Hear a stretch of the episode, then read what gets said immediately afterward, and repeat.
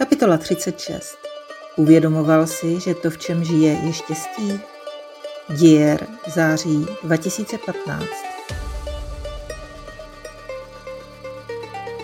Kolem mají všichni půlnoc, jen Ben na mě mžourá z košíčku a zívnutím dává najevo, že je sobota a slušní lidi nemají v pět ráno co mozovat po kuchyni. Změní polohu a chrní dál. Závist. Rozespale koukám na zprávy. Maďaři vypravili několik autobusů s uprchlíky k rakouským hranicím, ale v Keléty stále zůstává velké množství lidí v nouzi.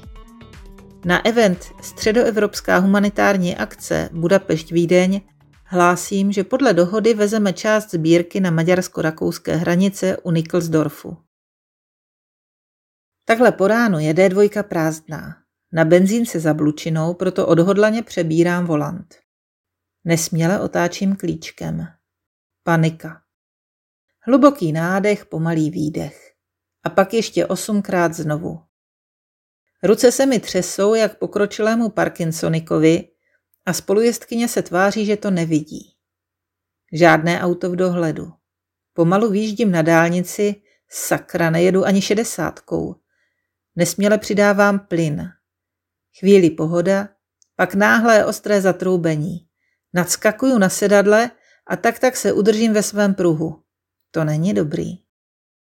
Klid, cizích aut si nevšímejte, ať se starají sami o sebe. Jeďte tak rychle, nakolik se cítíte. Oni si vás předjedou, místa je tu dost.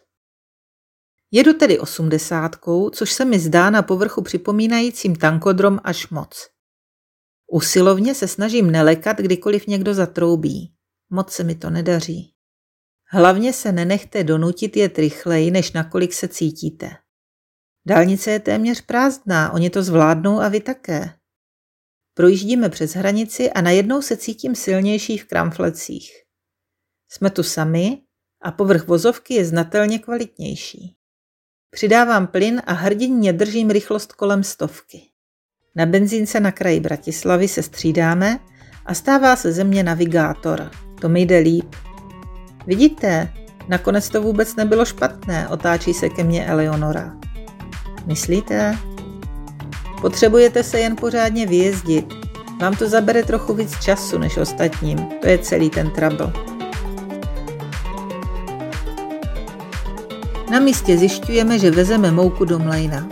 Rakušané jsou skvělí Připravení jak na moravské hody, všude směrovky a cedule s nápisem Vítejte, sklady narvané pomocí, ženy s buchtami na tácu u silnice, no radost pohledět. Těm už chybí jen národní kroj? Náhodou. Vnímáte ten rozdíl v atmosféře doma a tady?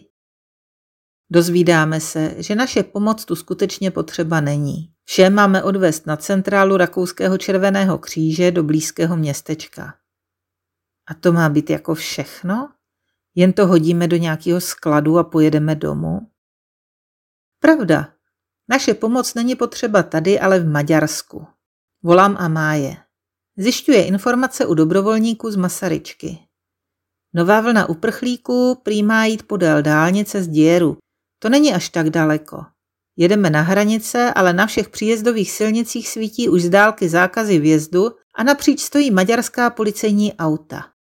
Muži v uniformách se tváří nepřístupně. Nezbývá, než to otočit. Vezmeme to zpět na Bratislavu, rozhoduje Eleonora a předává mi volant. Cesta je to jednoduchá, nemáte se čeho bát. Po cestě se pak rozčuluje u nových zpráv. I samotné předání pomoci uprchlíkům může být klasifikováno jako napomáhání k trestnému činu. No to snad není pravda. Co to je za zemi, která brání pomáhat lidem v nouzi? Rakouské silnice jsou balzámem pro věčné začátečníky. Jedu si svou šedesátkou a občas, když se skutečně odvážu, i sedmdesátkou. Řidiči to respektují. Netroubí, neblíkají, nenajíždějí mi na zadek, předjíždí velmi opatrně. Rakousko-slovenské hranice téměř neregistrujeme za to slovensko-maďarský přechod je v protisměru ucpaný v důsledku přísných kontrol. Poslední dovolenkáři, vracející se od moře, skáčou nadšením jak blechy. V Rajce kupujeme dálniční známku a v zápětí si to frčíme zemí uherskou. Řídí Eleonora. Domlouváme se, že sbírku předáme Maďarskému červenému kříži v Děru a brněnská spojka slibuje, že zjistí adresu. Zhruba hodinu čekáme u Teska před Děrem na instrukce z Brna, ale stále nic. Jedna z nás tedy hledá v mobilu maďarský výraz pro červený kříž a druhá informace o tom, co se právě kde děje. Zvedáme hlavy a téměř současně čteme jazykolam na bílé dodávce proti nám. Pro nás nehungaristiky je pod ním starý dobrý červený znak. Náhoda? Nemyslím si. Děkuji tomu nahoře a vydáváme se k dodávce. Sedí v ní pán středního věku v červených montérkách. Jdeme se ho zeptat, zda je skutečně tím, koho hledáme. Je, ale bohužel neumí anglicky. Táhneme ho za rukáv k autu a ukazujeme náklad. Rozzáří se mu oči. Bere mobil a někam volá. Pak se slovy ten minutes ukazuje prstem na zem. Po pár minutách přijíždí dvojice mladých lidí ve stejných uniformách. Žena nám předává kontakt na místní pobočku, pánové dle jejich instrukcí přenášejí všechny věci do dodávky. Domů odesíláme společné foto s popiskem mise splněna a základními informacemi o možné spolupráci. Loučení a dodávka odjíždí k potřebným. Maďarský Červený kříž má dobrý přehled o aktuálním stavu, ale z jejich slov cítí jistou bezmoc. Na rozdíl od nás vědí, co a kde je potřeba, ale chybí základní podpora státu. Dobrá práce! Pochvala z Brna nás zastihla na předspané dálnici. Není kam se hnout. Je čas na kofeinové povzbuzení. Zajíždíme na benzínku předspanou auty i lidmi všech možných značek a národností. Někdo se vrací na západ ze stejného důvodu jako my, jiný jsem přijel proto, aby vyzvedl své známé, kamarády nebo příbuzné. Jsou tu i stopaři, muži, ženy, malé děti. Lidé hledající bezpečí v místě, kde je nikdo nečeká a nechce. Ti obávaní uprchlíci, rukojmí politiků, kteří si z jejich domova udělali válečné hřiště a z jejich životů prostředek k získávání dalších politických bodů. Stáváme se svědky dojemného setkání členů rodin, které na dlouhou dobu rozdělila válka. Silný zážitek. Kávu ale vzdáváme, fronta nemá konce. Znovu je na tapetě otázka taxikaření, jenže nevíme, proč dálnice stojí. Říkají, že maďarská policie kontroluje auta. To nám z Brna potvrzuje i Amája. Únava a racionalita vítězí nad emocemi. Nebudeme zbytečně riskovat. Prší. Krokem projíždíme kolem zmoklých rodinek putujících za svým snem o novém bezpečném životě v Evropě. Prvním dvěma dáváme naše deštníky, větrovku a plachtu z auta. Jedna z žen unaveně hledí na prázdná sedadla v našem voze. Stydím se. Vítejte v evropské realitě. Další hodiny v nekonečné koloně. Stmívá se. Mohu se vás zeptat na něco, co souvisí s tím zazenem? Přerušuji opatrně dlouhé tísnivé ticho. Můžete, odpoví docela vesele. Já jen jak jste říkala, že nemáte ambice někoho něco učit. To nemám, ale ptejte se. Když už jsem vás do toho vtáhla, já jsem v tom od té doby strašně plácám. Zhledla jsem některé filmy o Budhovi, přečetla jsem si knihu od Suzukiho, co mi tam ta měška doporučila, a Sutru srdce a ještě pár dalších publikací. A mám v tom všem čím dál tím větší guláš. Nevidím žádné souvislosti, ani společný základ. Připadá mi, že každý mluví o úplně něčem jiném. Aha, tak teď dost dobře nevím, co ode mě chcete slyšet. Zkuste být konkrétní. Mám vnímat Budhu spíš jako Boha nebo jako Božího syna? Boha do toho vůbec netahejte, to jsou dva naprosto odlišné koncepty. Pro začátek bych doporučila přistupovat k buddhismu bez jakýchkoliv náboženských konotací. Buddha byl obyčejný člověk, No obyčejný určitě nebyl. Nesouhlasně vrtím hlavou. Obyčejný ve smyslu smrtelný, jako všichni ostatní. Narodil se jako syn vládce republiky Šákja na severu Indie. a byl tedy od dětství obklopen bohatstvím a značnými privilegií. To však neznamená, že nemohl podlehnout nemocem a stáří jako jakýkoliv jiný člověk. Četla jsem, že ho otec hodně rozmazloval, vychovával v nadbytku a stranou všeho utrpení. Takže jeho život znáte? Jo, trochu jo. Vím, že se teprve v dospělosti setkal se stářím, nemocemi a smrtí, že ho to šokovalo a proto odešel od rodiny do bezdomoví. Popravdě, rozpad rodiny je mé aktuální téma, ale v tomto případě tomu dost dobře nerozumím. Člověk se nedokáže ubránit představě zhýčkaného a přecitlivělého mladíka, kterého cizí neštěstí sejme natolik, že lehkomyslně opustí milovanou ženu a právě narozeného syna. To byl tak sebestředný a sobecký, že nedohlédl, jak moc ublíží svým blízkým? Způsobil jim stejné utrpení, kterého se sám zalekl. Sám mu šel naproti. Proč?